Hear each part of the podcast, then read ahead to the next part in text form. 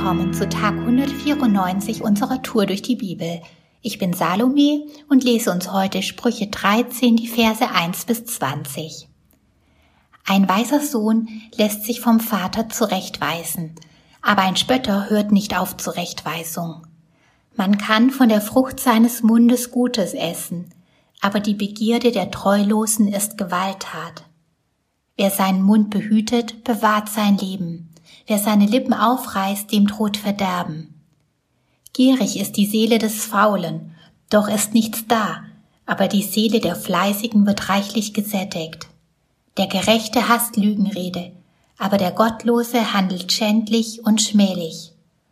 Die Gerechtigkeit behütet die Vollkommenheit des Wandels, aber die Gottlosen bringt die Sünde zu Fall. Da ist einer, der sich reich stellt und hat gar nichts, und einer, der sich arm stellt und hat doch viel Besitz. Lösegeld für das Leben eines Mannes ist sein Reichtum, aber der Arme hört keine Drohung. Das Licht der Gerechten brennt fröhlich, aber die Leuchte der Gottlosen erlischt. Durch Übermut gibt es nur Zank, bei denen aber, die sich raten lassen, Weisheit. Schnell erworbener Besitz wird schnell weniger, wer aber händeweise sammelt, vermehrt ihn. Hingezogene Hoffnung macht das Herz krank, aber ein eingetroffener Wunsch ist ein Baum des Lebens. Wer das Wort verachtet, bei dem wird gepfändet, wer aber das Gebot fürchtet, dem wird vergolten. Die Weisung der Weisen ist eine Quelle des Lebens, um zu entgehen den Fallen des Todes. Gute Einsicht verschafft Gunst, aber der Weg der Treulosen ist ihr Unglück. Jeder Kluge handelt mit Bedacht, ein Tor aber breitet Narrheit aus. Ein gottloser Bote stürzt ins Unglück, aber ein treuer Gesandter ist Heilung. Armut und Schande dem, der Züchtigung unbeachtet lässt, wer aber Zurechtweisung beachtet, wird geehrt.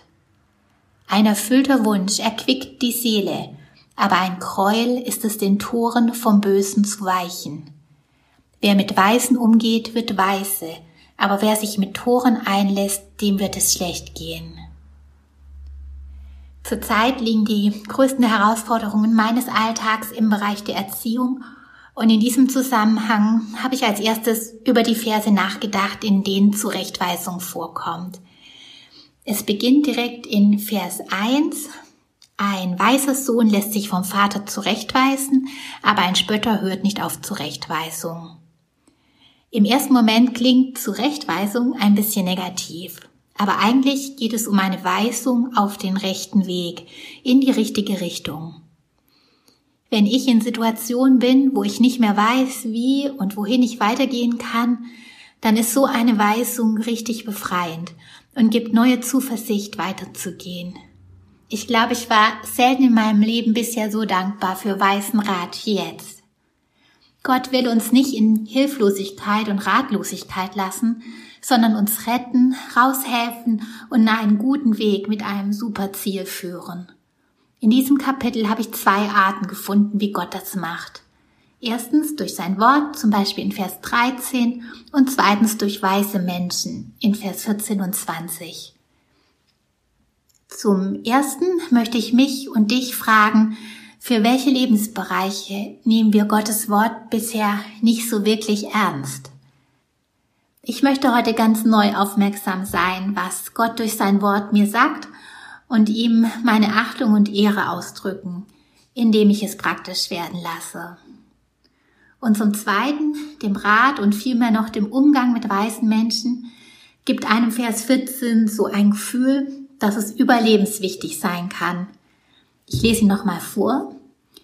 Die Weisung der Weisen ist eine Quelle des Lebens, um zu entgehen den Fallen des Todes. Und Vers 20. Wer mit Weisen umgeht, wird weise, aber wer sich mit Toren einlässt, dem wird es schlecht gehen.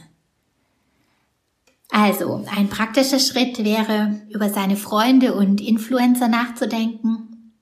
Und wenn du jetzt denkst, oh nein, ich werde von so vielem Unweisen geprägt, dann sei ermutigt, heute selbst ein Stückchen mehr weise zu werden, zum Beispiel noch eine Kleingruppe zu suchen und mit der Weisheit, die Gott dir schenkt, dein Umfeld und deine Kontakte prägen. So, nach all den Herausforderungen heute noch ein Vers, den ich wunderschön finde. Vers 19a. Ein erfüllter Wunsch erquickt die Seele.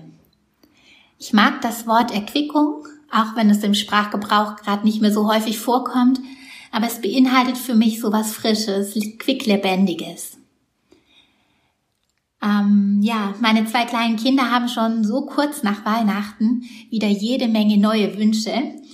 Und manchmal nehmen die Wünsche, die sich noch nicht erfüllt haben, auch in meinen Gedanken größeren Platz ein als die erfüllten. Deshalb möchte ich diesen Vers heute als Anlass nehmen, mich von Gott erquicken zu lassen, indem ich für das danke, was er Gutes getan hat. Hier in dem Vers reicht ein erfüllter Wunsch zur Erquickung der Seele aus. Und ich denke, wir haben alle eigentlich so viel mehr von Gott geschenkt bekommen, weit über unsere Wünsche hinaus. Heute ist ein guter Tag für einen guten Tag. Lass Gottes Wort in deinem Alltag praktisch werden.